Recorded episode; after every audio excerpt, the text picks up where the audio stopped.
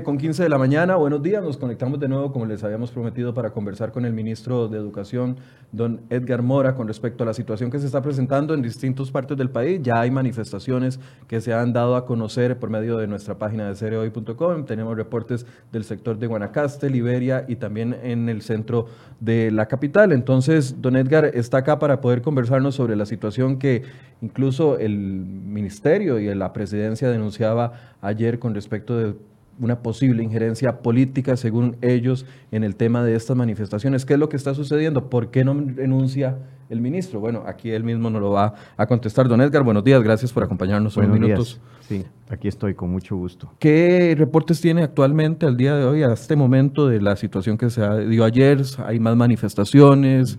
Eh, ¿cómo se está manejando?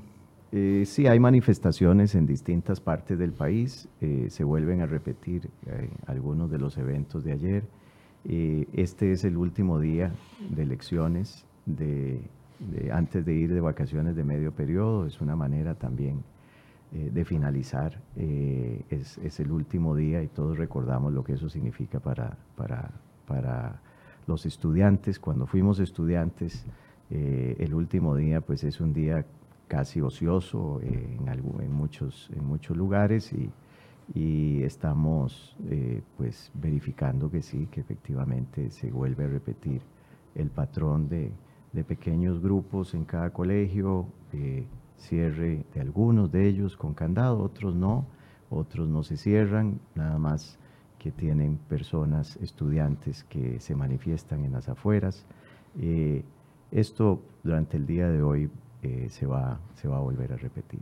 Don Edgar, ayer eh, las manifestaciones que usted hacía generaron, bueno, reacciones inmediatas por parte de los grupos cristianos, específicamente Jonathan Prendas, diputado de Nueva República, y también Fabricio Alvarado, que es líder de, de este movimiento, porque de una u otra forma eh, se sugirió que había una injerencia política detrás de los estudiantes. ¿Ustedes tienen pruebas de eso? Bueno, nosotros sabemos que por por, publicaciones que han hecho algunos estudiantes y algunos líderes políticos y sindicales que ha habido una, eh, un, acercamiento eh, entre estos eh, líderes espontáneos de los movimientos estudiantiles, porque el movimiento estudiantil no necesariamente tiene un único liderazgo, son liderazgos difusos pero algunos de estos han estado en contacto directo eh, y de trabajo con, grupos políticos. Eh, sin embargo, es importante verificar todo esto, porque al final de cuentas de lo que se trata es de conformar el, diálogo sobre temas o sobre verdades y no sobre mentiras. Esa es la mayor preocupación que tiene el Ministerio de Educación Pública. Es decir, eh, en la función educadora que nos corresponde ejercer en el país, es importante hacer el llamado a la necesidad de que se indague, de que se busque información, de que se pida, para poder construir las opiniones y criterios sobre la verdad y no sobre la mentira. Y eh, lo que nos hemos dado cuenta es que en, esto, en este movimiento, eh, los reclamos o reivindicaciones, o llamémosles puntos álgidos que los estudiantes plantean, invariablemente están vinculados a imprecisiones, tergiversaciones y mentiras. Esto eh, separa el juicio que podemos hacer de, las razones del método. Nosotros, yo en lo personal, creo que la protesta es un, es un medio legítimo, eh, pero qué importante es que la protesta esté vinculada a la verdad de, las, de, las, de las cosas y no a, falsedades. Estamos viendo algunas fotografías donde, eh, facilitadas por ustedes mismos, donde se ve eh, la cercanía o la posible cercanía que tendría uno de estos líderes estudiantiles con el partido Nueva República. Le va a pedir a mi compañero Federico que las vuelva a repetir. Eh, esto es la prueba que ustedes tienen y que, que, piden que se investigue en el Tribunal Supremo de Elecciones. Y hay una razón especial para pedir la investigación. Y es que así como nosotros somos víctimas de fake news muy frecuentemente, eh, tampoco podemos asumir que todo lo que hay en la red respecto de alguien que protesta en contra nuestra o que pide mi renuncia o que se manifiesta en contra de políticas del MEP sea real. Eh, eh, esto puede terminar siendo, si no se maneja a través de canales formales que verifiquen la verdad de los hechos, puede terminar siendo una política eh, llena de dimes y diretes sin ninguna posibilidad de diálogo nunca.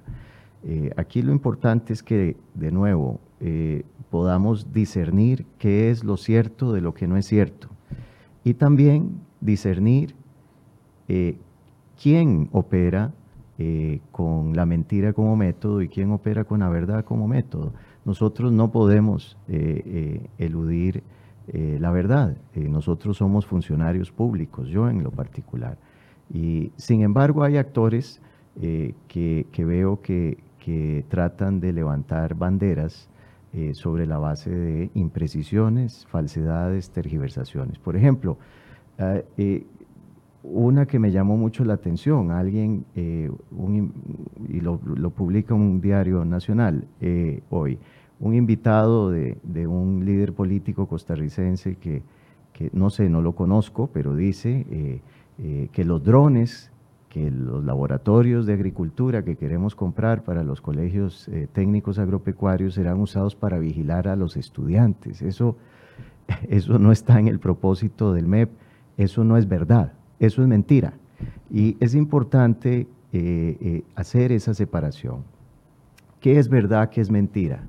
incluso sobre, sobre lo que pueda eh, resultar eh, de ese análisis y de ese examen de verdad y mentira, todavía podemos discrepar y podemos dialogar. Por ejemplo, si, si, si se establece con claridad la verdad de qué, de qué son los baños neutros, incluso así, aunque la verdad no favorezca a quien cree que un baño neutro es un baño mixto, por ejemplo, que es un baño eh, en el que entre y, sale masivamente la gente y hay ese desorden que han querido propiciar, en vez de decir con claridad, es un baño individual como el que todos hubiéramos deseado tener cuando fuimos al colegio. Eh, incluso estableciendo la verdad de los hechos se puede dialogar sobre baños. Ahora, eh, pero volviendo al tema, atribuirle, atribuirle, esto a una estrategia política, si se llegara a confirmar por parte de una agrupación contraria al partido Acción Ciudadana, no es una, a ver, una forma, una salida fácil a una problemática que se ha venido acumulando de descontento con su gestión. Es probable que, Porque, a ver, el, descontento de los baños viene mucho más atrás, el descontento por el tema de las pruebas FARO viene de mucho más atrás, la crisis de infraestructura que existe viene de mucho más atrás. Atribuírselo a, una injerencia del el partido La Nueva República con los estudiantes, siento que es como una salida fácil. No, no, tomamos nota de que hay una problemática que atender, el, anotamos a esa problemática que es importante que dialoguemos sobre la base de lo que es cierto y no sobre la base de lo que no es cierto, independientemente de los actores, porque a final de cuentas eh, el diálogo que se va a establecer cuando se establezca será con los estudiantes, no será con ningún dirigente político. Es importante señalar esta injerencia política para separar también a, e, a esas a eso que parece hoy unido y quedarnos dialogando dentro del sistema educativo con los actores del sistema educativo, porque estos no son problemas que uno quisiera eludir, yo no los quiero eludir, yo estoy dispuesto a conversar sobre lo que haga falta, eh, siempre y cuando esa conversación verse sobre la base de la verdad, es decir, que no haya eh, eh, una intervención de la mentira como fundamento de cualquier diálogo, porque entonces no se produce un diálogo fructífero ni franco, se produce un diálogo que va a conducir al engaño, a la manipulación o que va a conducir a injusticias necesariamente. ¿Por qué no renuncia, don Edgar? Como lo están solicitando algunos sectores, los profesores desde hace mucho tiempo, lo han solicitado los estudiantes, ayer ya diputados incluso de Liberación Nacional y de Nueva República hacían la solicitud, que usted se haga un lado, ¿por qué no se hace un lado? Porque no hay ninguno de los eh, argumentos eh, que se esgrimen para eso que uno pueda contrastar. Eh, y al final de contrastarlo determine que hay una verdad. es decir, las críticas que usted ve eh, como sustento para pedirle la renuncia, ¿usted no cree que son suficientes para dar el paso? No, no creo. No creo yo que sean suficientes. Ahora, por supuesto, eh, las escucho, las analizo, las contrasto con la realidad y lo que veo es un plan en desarrollo del sistema educativo nacional que es muy importante y muy interesante y que todavía no ha culminado. Hay una tarea que cumplir y como dije yo ayer también, haría mal un ministro, pero sobre todo el ministro de Educación, si renuncia con fundamento en argumentos que, que a su vez se basan en mentiras y no en verdades. Claro, yo entiendo ese punto, pero ahora, planteándolo distinto, qué difícil que su continuidad viendo el ambiente que se ha desarrollado. O sea, e, es, haría mal también un ministro quedándose viendo que tiene agotadas las vidas y que puede generar más caos. Sin, ¿O no? sin embargo, eso no es todavía algo que uno pueda concluir. Las situaciones políticas eh, se, se, se, construyen, eh, algunas de ellas sobre la base de la oportunidad, y yo todavía creo que el gobierno de la República y en particular la administración del Ministerio de Educación Pública y yo personalmente eh, tenemos posibilidades de restablecer con serenidad eh, las bases de un plan educativo que puede producir muchos beneficios para el país. ¿No siente usted que esto va en escalada? No, creo que, que, que es cíclico, que tiene sus ciclos. También hay que considerar la experiencia que, que tuvimos el año pasado, donde llegamos a un punto similar y sin embargo durante el periodo de, de tiempo que pasó entre ese momento y hoy construimos muchas cosas. Eh, la política, para bien o para mal, eh, tiene una gran elasticidad y, y, y muy pocas veces eh, encuentra uno actores que se ciñen y se solidifican en una posición. Eso yo no digo que esté mal o bien, eso es así. Hay mucho que construir y estoy seguro que hay muchos actores con los que se puede construir el proceso educativo del país, incluidos algunos partidos políticos que me merecen el mayor de los respetos, como el Partido Liberación Nacional. Sí, pero es que difícilmente, bueno, no sé, por eso se lo pregunto, porque esta es una oportunidad de hablar abiertamente sí, claro, sobre el tema sí. y no solo una respuesta de no, no voy a renunciar. Qué difícil que usted continúe, por ejemplo, con un proyecto de ley que quiere impulsar o con alguna iniciativa, el tema de educación dual, que, que sigue de, de una u otra forma todavía sin aprobarse en la Asamblea Legislativa, cuando hay dos partidos que suman entre los dos, bueno, Liberación Nacional con 17 votos y eh, eh, los cristianos que en conjunto suman 14, qué difícil que usted lleve un proyecto de ley o que impulse alguna política pública cuando tiene el agotado el espacio con más del 50% de los diputados bueno, en esa, contra. Esa dificultad está, está presente en este momento y no, eh, no debería de representar una imposibilidad para construir un programa educativo. Yo he tenido conversaciones hasta el día de ayer con muchos actores políticos, constantemente los tengo. Hace poco estuvimos en una reunión en Limón con diputados de la zona, entre los que habían al menos dos diputados de Liberación Nacional.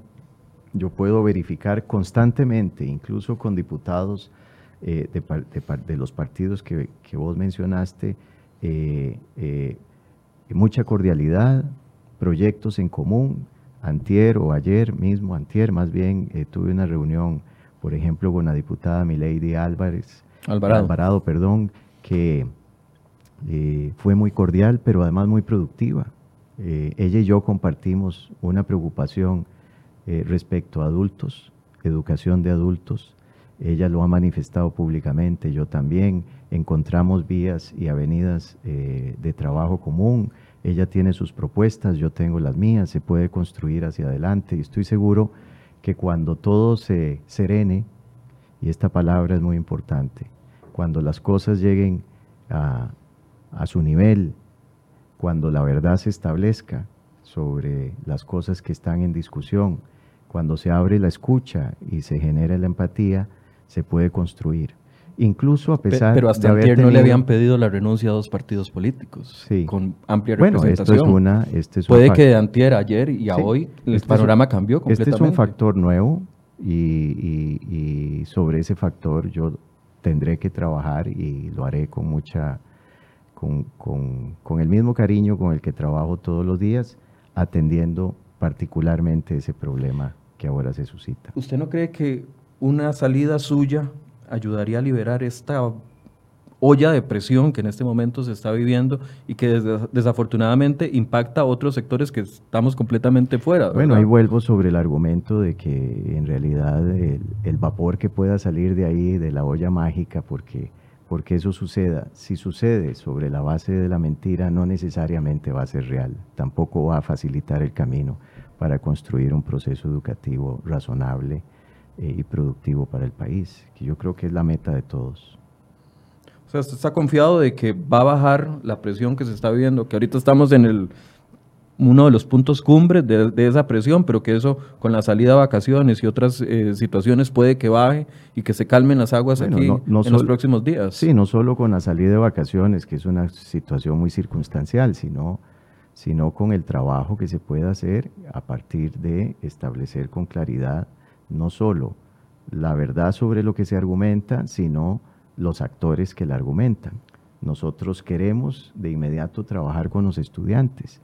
Eh, con los estudiantes nos corresponde trabajar, no necesariamente con representantes de partidos políticos, no importa su...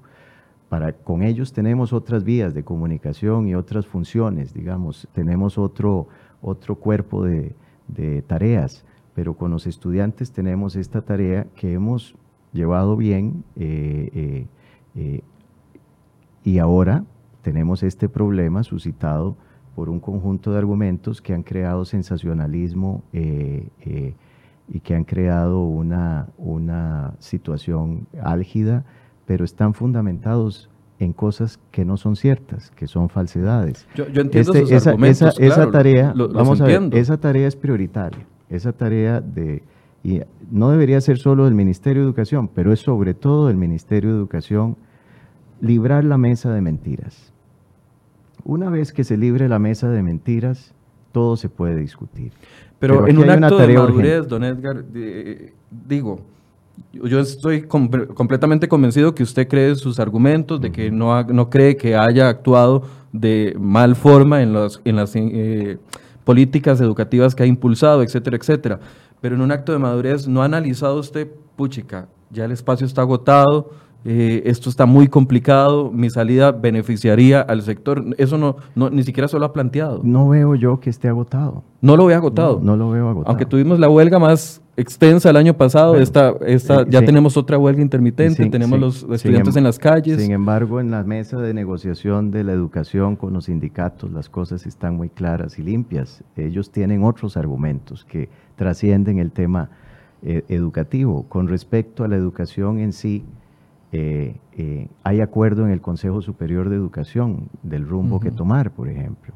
Eh, y en el Consejo Superior de Educación hay distintos grupos representados. con los diputados constantemente llego a acuerdos individuales, colectivos, partidistas, algunos de ellos por intereses específicos que tienen. Con la Comisión de Educación, Ciencia y Tecnología hemos llevado adelante procesos eh, de, rendición de cuentas, pero también eh, de generación de nuevos proyectos y nuevas ideas legislativas.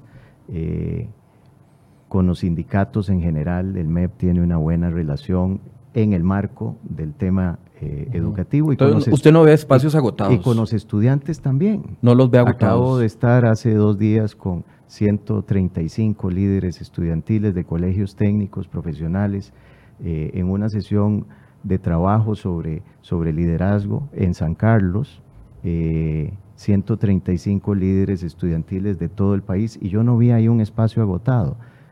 Por supuesto que con la política, que con elecciones municipales eh, eh, a la vista, que con la oportunidad, que es un factor político importante, se suscitan nuevos desafíos y nuevos retos que tendré que asumir con la serenidad con la que he asumido otras cosas muy complicadas como la huelga del año pasado. Sí, entonces usted ve aquí que puede haber un factor electoral de, cara a la, a, la, a, la, campaña electoral de 2020 con respecto a las municipalidades que podría estarle generando bulla y que cayó en su sector y que pudo haber caído en otro sector como transportes o, eh, otro tipo de, de ala del gobierno. Bueno, yo creo que que cae en todo, en, toda la vida nacional. Es decir, la vida nacional, eh, la tesitura política de la vida nacional cambia eh, eh, radicalmente cuando, cuando se acercan las elecciones, no importa cuál de las elecciones se acerque, si la elección de presidente o las elecciones cantonales. Eso es, una, eso es un hecho de la vida real, los, los partidos se activan, empiezan a buscar temática y afiliación a sus ideas. Eh, eso opera mucho regionalmente también como un incentivo para, para levantar movimientos, para levantar expectativas nuevas. Es el mercado de la política. mientras tanto, yo pienso que un ministro y un ministro de Educación tiene algunos mandatos claros sobre los cuales no puede distraerse, porque nosotros no formamos parte de esa vida política.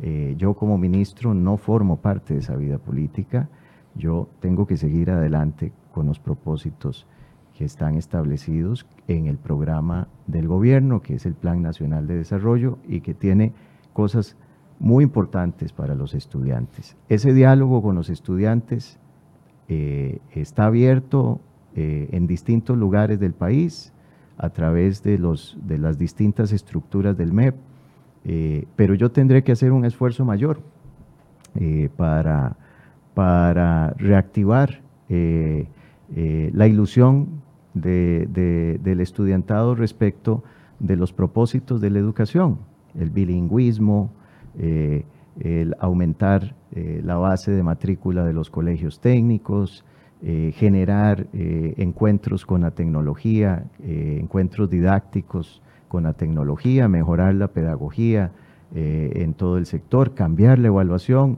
ir al encuentro de las personas adultas que se quedaron atrás, que son dos millones de personas en Costa Rica y que necesitan que cambie la política educativa para que ya no se les pregunte, ¿usted cuándo fue que se fue? En octavo, ah, pues a octavo tiene que regresar. Estamos a punto de generar una política pública que los va a favorecer y que les va a permitir acortar eh, los plazos hacia el bachillerato, pero no solo eso, también eh, hacerlo viable, es decir, que sus probabilidades de éxito educativo se, se potencien, igual que lo estamos haciendo con Faro con los estudiantes eh, diurnos cuando uno de lee escuelas y colegios. Cuando uno lee las redes sociales, pareciera que todas esas iniciativas, eh, el tema de Faro, que uno pensaba que tal vez iba a generar mucho contento en los estudiantes, porque ya no iba a ser determinante la prueba final de bachillerato para eh, proseguir con sus estudios, o el tema o otros temas que usted estaba mencionando, la educación dual, que es muy bien vista por muchos sectores, pero no se habla de eso, se habla del tema de los baños, por ejemplo, que ha sido toda una polémica. Baños neutros. Y, incluso esta semana circuló que ustedes tuvieron que salir a aclarar el tema de, una, de una supuesta celebración de orgullo gay el día de hoy. O sea, ¿por qué este tema se le está pegando, por qué se le pegan tanto las pulgas? bueno, eh, evidentemente porque hay una, una posibilidad, un potencial de movilización que estamos viendo materializado. Eh, eh, aquí está el calendario escolar. Este calendario escolar lo tienen todos y cada uno de los funcionarios del Ministerio de Educación Pública. Y aquí está señalada la fecha del 22, el del 28, hoy viernes 28 de junio. No hay nada aquí no hay nada programado. ahora bien, el punto es, Sostenemos por semanas una discusión sobre la base de una mentira que genera a su vez una movilización social que pone en riesgo, crea un universo de riesgos para los estudiantes. Claro. Ayer los estudiantes acostados enfrente de los carros en el cruce de Heredia y uno decía, esto, esto es este, inaudito. Es importante saber si es que hay alguien detrás de esto y quién. Puede que no, porque eh, incluso yo le doy el beneficio de la duda a... a, Prendas y Fabricio. Sí, es decir, puede ser que ellos también sean víctimas de fake news. Eh, yo lo soy. No tengo ningún problema en, ¿Por qué? Bueno, porque mi institución es vilipendiada por cosas que no son ciertas. Ahora, eh, los baños neutros igual. pero ¿qué hace uno frente a eso? Pues tiene que eh, enfrentar esas circunstancias. Porque ¿Fue, lo que prudente la medida de los baños neutros? Me parece que sí, me parece muy, muy importante. Es, es más, me parece que es algo que debió haberse hecho hace mucho tiempo, porque un baño neutro es un espacio privado prácticamente, es un espacio individual que no solo protege a un actor específico de la vida, de, de la vida estudiantil, sino a cualquiera, a cualquiera. Es decir, al tímido, al que, no le gusta. Yo sé que es importante, pero fue prudente, es la pregunta, prudente. Sabiendo de que estamos en un panorama en el que, me parece que, la gente no está contenta con ciertas acciones de gobierno en pro de la comunidad LGTBI. Yo, tuve, yo tuve una experiencia muy, muy, eh, muy reveladora de, de dónde estamos en relación a este tema de las verdades y es que un medio de comunicación, no, no voy a mencionar cuál, eh, hizo un montaje fotográfico eh, en el que me colocaban a mí, es decir, un Photoshop, una, dos, dos fotografías eh, que no, es decir, no es una buena práctica periodística. Sí, jamás. ¿Verdad? Donde me recortan a mí y me ponen frente a una puerta blanca con un inodoro pintado de colores. Eso nunca pasó. Ni hay ese rótulo, yo no lo conozco en ningún colegio, ni en ninguna escuela, ni, ni la foto que usaron de mí corresponde a un momento de mi vida. Es una creación, es una invención. Pero además en la nota que habla de, de, estos baños no se refieren a ellos de manera correcta, porque hacen simular que son solo para un tipo de población que son mixtos, es decir, que, que, es decir, todo. Pero además muy grave, entre comillas, en una cita mía que yo nunca di, por lo menos no en ese contexto. Es decir, eh, nunca me entrevistaron para, para, para, obtener una opinión mía eh, y entrecomillarla. Eso también es una invención. Es decir, la cita esta, yo la dije en otro contexto. No hablando de baños neutros. Un año antes, exacto, no hablando de baños, no hablando en ocasión de los baños neutros. Sin embargo, todo eso es un montaje. Eso no es periodístico, eso no tiene valor, eh, no tiene un valor ético, eso es una falsedad. Sin embargo, sobre eso se construyen muchas opiniones. Eh, es importante hablar de, qué es cierto y qué es mentira para poder dialogar correctamente. Yo estoy seguro que cuando, cuando la gente pierde el incentivo en la política de utilizar eh, mentiras de este tipo, y puede que no sea en los años de mi gestión, eh, encontraremos de nuevo una base para poder tener un diálogo sereno. Mientras tanto, nos corresponde a quienes participamos de la política y somos líderes de opinión hacer esfuerzos todos los días para no dejarnos llevar eh, por esa corriente. Hay líderes de opinión regionales, eh, por ejemplo en San Carlos, líderes de opinión importantes, eh, institucionales, institucionales, en algunos casos religiosos y civiles, líderes de opinión que se atreven a decir cosas que no son ciertas. Hay un ex candidato, vi un, vi un video del doctor Hernández diciendo, Hernández del Partido Republicano. diciendo cosas que no son ciertas, que no puede comprobar, a pesar de que él es científico. Cuando los líderes de opinión eh, opinan y opinan cosas basadas en verdades contribuyen mucho a la sociedad. No importa lo que opinan, pero cuando los líderes de opinión opinan fundamentados en falsedades y mentiras, destruyen el tejido social. El trabajo que nos toca hacer desde el Ministerio de Educación es resistirnos a la destrucción de ese tejido social. ¿Cree que se puede llegar a un acuerdo con los estudiantes eh, si una vez pasado el periodo de vacaciones, porque muy probablemente no va a haber manifestaciones en los próximos 15 días que ya están de vacaciones, pero una vez ingresado de nuevo, ¿cree que se puede llegar a un acuerdo para que no sigamos en esta situación yo, estoy en la que estamos hoy? Yo estoy seguro que este tanto el presidente de la República como yo estamos en el mejor de los ánimos para escuchar a los estudiantes. A los estudiantes. Es decir, nosotros queremos poner la mirada en ellos y prestar el oído y también colaborar. Eh, sin condescendencia. Queremos escuchar y queremos saber qué realmente están eh, opinando. Primero, el mejor servicio que podríamos hacer los dos como líderes de opinión es contribuir a la vida de los estudiantes eh, eh, aportándoles criterios reales que no puedan ser rebatibles con mentiras, porque la vida de un estudiante no debe construirse sobre la mentira, debe construirse sobre verdades técnicas y científicas. por supuesto, también sobre criterios filosóficos, y de eso también quisiéramos hablar con ellos. Es decir, eh, hay que hablar de baños, hablemos de baños, pero partamos de que los baños neutros no son obligatorios, no se han impuesto, no son mixtos, etc. Eh, eso es muy importante que lo hagamos y estamos dispuestos a hacerlo. Cuando se le preguntaba ayer a algunos de los estudiantes por qué protestaban, entonces mencionaban las pruebas FARO, mencionaban los baños neutros, mencionaban la crítica a la compra de los drones y la mala infraestructura. Todos estos independientemente de cómo lo haya enfocado algunos, son decisiones que ha tomado de una u otra forma el Ministerio ah, de Educación. Entonces han fallado en comunicarlas. Nos sostenemos, bueno, vamos a ver, el, es relativo eso, porque la mentira es muy eficiente, igual que la informalidad.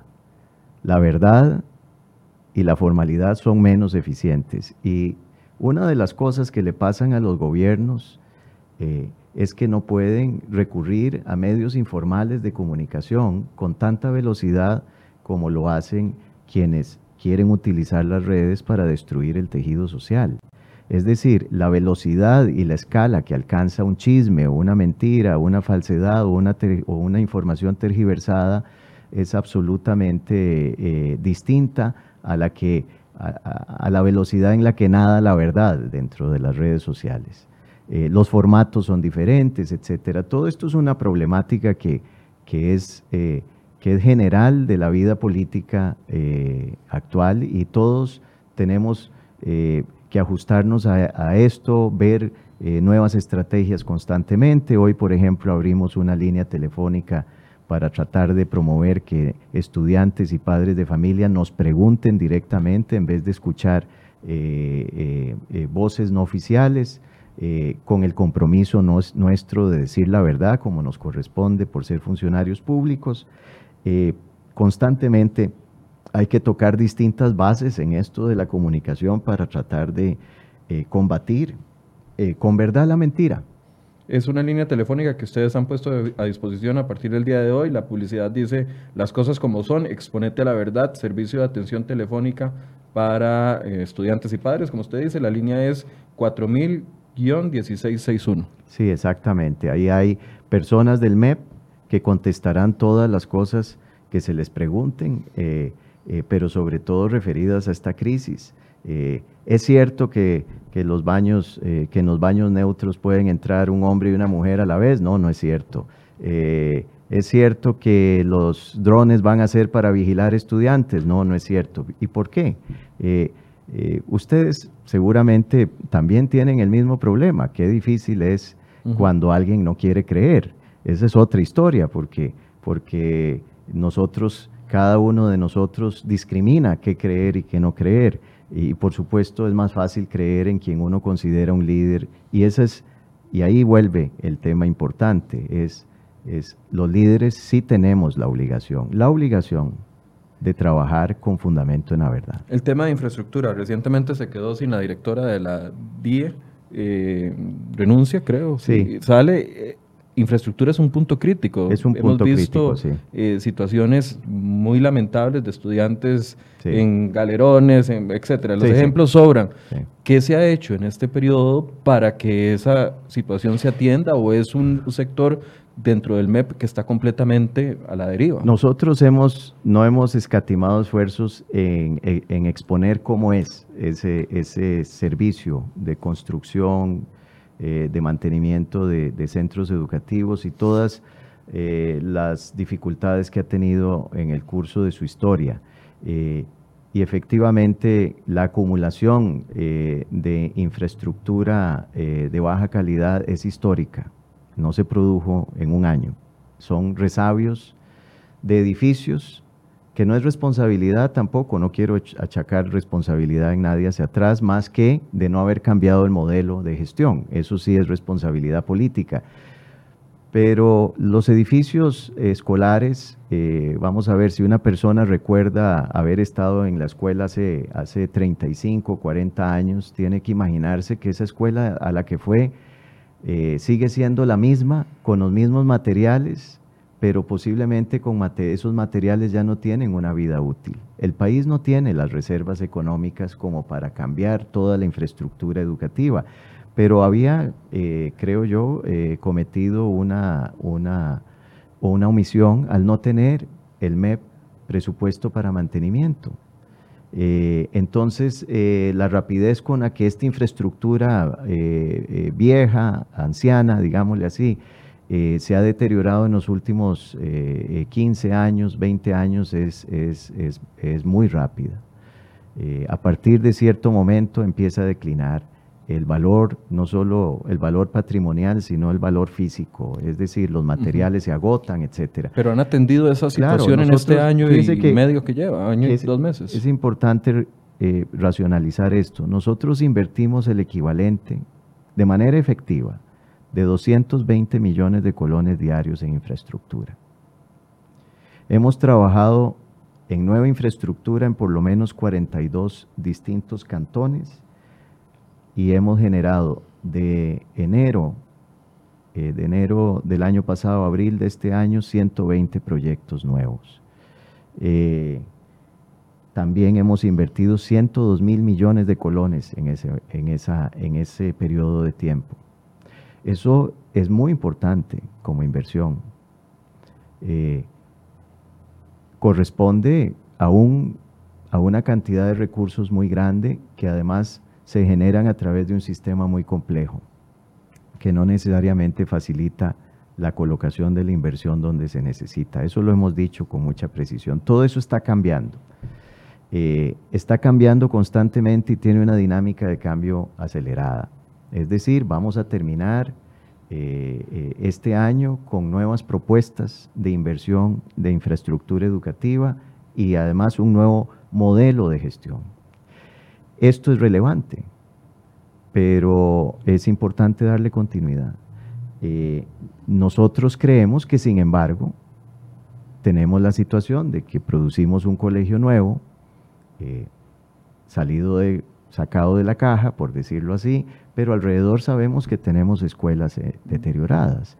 Ahora, la velocidad con la que podemos resolver eh, las escuelas que están alrededor de ese colegio nuevo no es la que quisiéramos nosotros ni la que quiere la gente.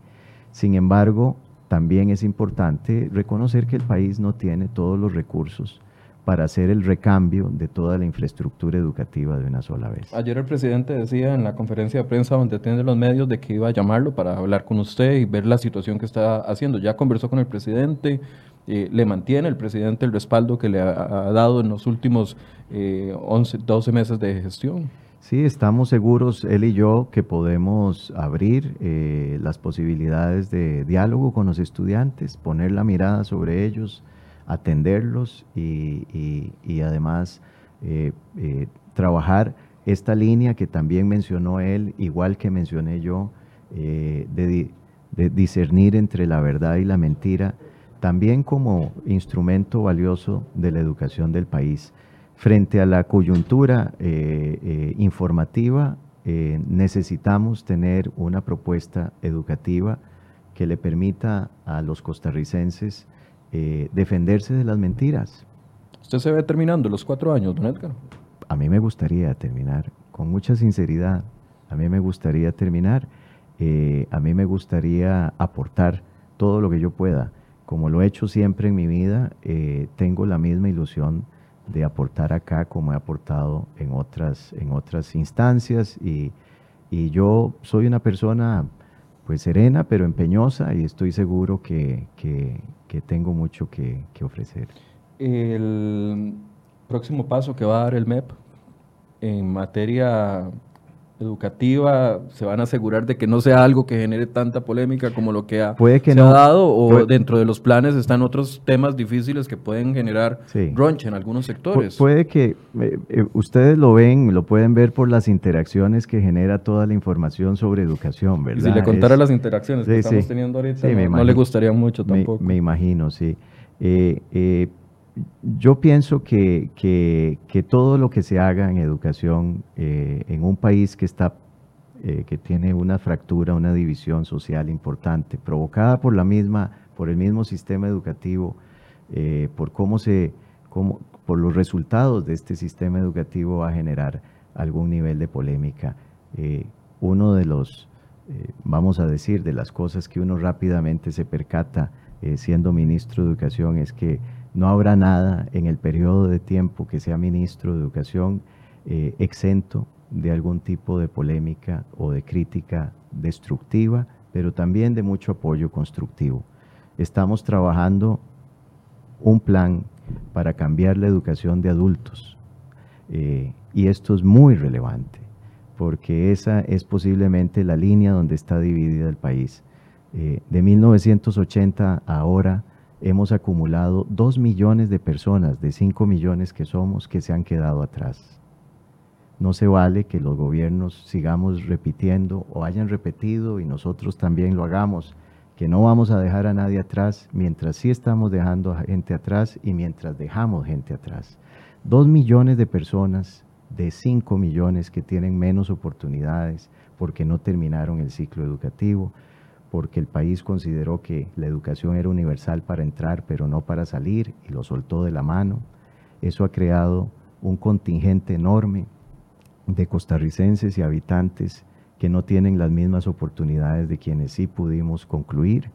Eh, hagamos la matemática, hay un millón en las aulas ahora de jóvenes y niños, eh, hay dos millones de adultos rezagados, rezagados y entonces tenemos dos millones que somos eh, de ese grupo, en ese grupo estamos eh, vos y yo y otros muchos, pero somos una élite en el país. Necesitamos volver la mirada hacia quienes se quedaron atrás e irla a recuperar. Yo estoy muy comprometido con eso. Es lo siguiente que quiero hacer y seguro va a estar, eh, pues seguro va a ser un campo minado como todo lo demás. Eh, ¿Por qué? Porque hay que tomar decisiones importantes. Eh, ya eliminamos el bachillerato, que era un obstáculo muy grande. Ahora tenemos que eliminar los efectos del bachillerato. Es decir, si ya quitamos el filtro, eh, el obstáculo, ¿cómo justificamos que muchas personas todavía estén atoradas ahí? hay que generar una política pública y ahí es donde es importante discernir sobre la verdad y la mentira, porque las políticas públicas mm, basadas en mentiras, construidas a partir de falsedades e imprecisiones, no conducen a los pueblos a nada positivo. Hay que construir política pública sobre la verdad, así haya que hacer un esfuerzo eh, enorme de concentración, haya que recoger eh, capacidad para estar serenado, para tener serenidad, y haya que mantener el entusiasmo en alto a pesar de todas las dificultades. ¿Le ha jugado en contra el hecho de no pertenecer al sector educación? Porque muchos le critican el hecho de que como no es educador, entonces no sabe nada y no debería estar en el MEP. Esos son los comentarios que uno lee y estoy seguro que usted los ha leído. Sí, claro, desde el primer día. Eh, sin embargo, yo tengo un conjunto de, compañeros, entre ellos dos exministros que me acompañan en el Consejo Superior de Educación y, otros eh, eh, que forman parte de ese consejo que es muy importante para la educación del país. Y, más bien creo yo que, que el presidente decidió eso y haber puesto una persona que no tiene conflictos de interés, que no, que no tiene intereses específicos y particulares en relación ni con grupos eh, gremiales ni magisteriales, pero tampoco eh, eh, involucrado en, el proceso, en procesos anteriores ha sido positivo para ver con otros ojos modificaciones importantes que se están produciendo en el país. ¿Se va a reunir en las próximas horas con alguno de estos gremios que ha estado protestando, ya sea profesores o estudiantes, o todavía no tiene programado eso para los próximos días, horas, minutos? Yo estoy eh, seguro que el gobierno de la República eh, va a disponer de medios para poder escuchar a los estudiantes. Eh, quiero propiciar eso. y también quiero garantizar por ejemplo, esta semana hubo junta paritaria, en, el, hubo reunión de la junta paritaria en el MEP. mantenemos el diálogo con los, con los gremios, lo tenemos abierto y productivo. estamos generando eh, disposiciones para aclarar eh, temas como la dedicación exclusiva, eh, es decir, seguimos adelante con el proceso. esto genera una, una, una, distorsión y aquí habría que decir algo que, que me parece relevante. una falsedad, no importa si se repite 100 veces, no, la repetición de esa falsedad no la convierte en verdad. Hay que regresar a esas, a esas verdades y tratar de atenuar y mitigar los efectos negativos que tienen las, las, informaciones eh, falsas, imprecisas. Entonces la renuncia no está en la mesa en este momento. Bueno, yo no voy a renunciar. Ni se la han pedido. Ni me la han pedido, no. Bien, ¿algún mensaje para cierre, don Edgar? No, nada más, eh, mucho agradecimiento eh, a todos y y eh, también un llamado a la calma, a la necesidad de que protejamos a nuestros estudiantes. Si hoy están en la calle y los encuentran ahí, eh, no están en el centro educativo donde nosotros podemos protegerlos, pues entonces se convierte eso en una obligación de los padres y de todos los demás generar un ambiente en el que ellos puedan estar seguros, así estén protestando. Es importante eh, que, la calle no se convierta en un escenario eh, de riesgos y accidentes. Eh, así que también estamos preocupados en eso hoy. Bien, muchas gracias a don Edgar por este tiempo. Hemos hecho consultas que han llegado, cuestionamientos también que han hecho de diferentes sectores y estas son las respuestas del ministro de Educación. va a permanecer en su puesto, no le han pedido la renuncia ni planea renunciar y ve que esto es como un bache en su gestión, podría decirse. Bueno, es un momento. Un momento. Un momento. Bien, gracias por su compañía.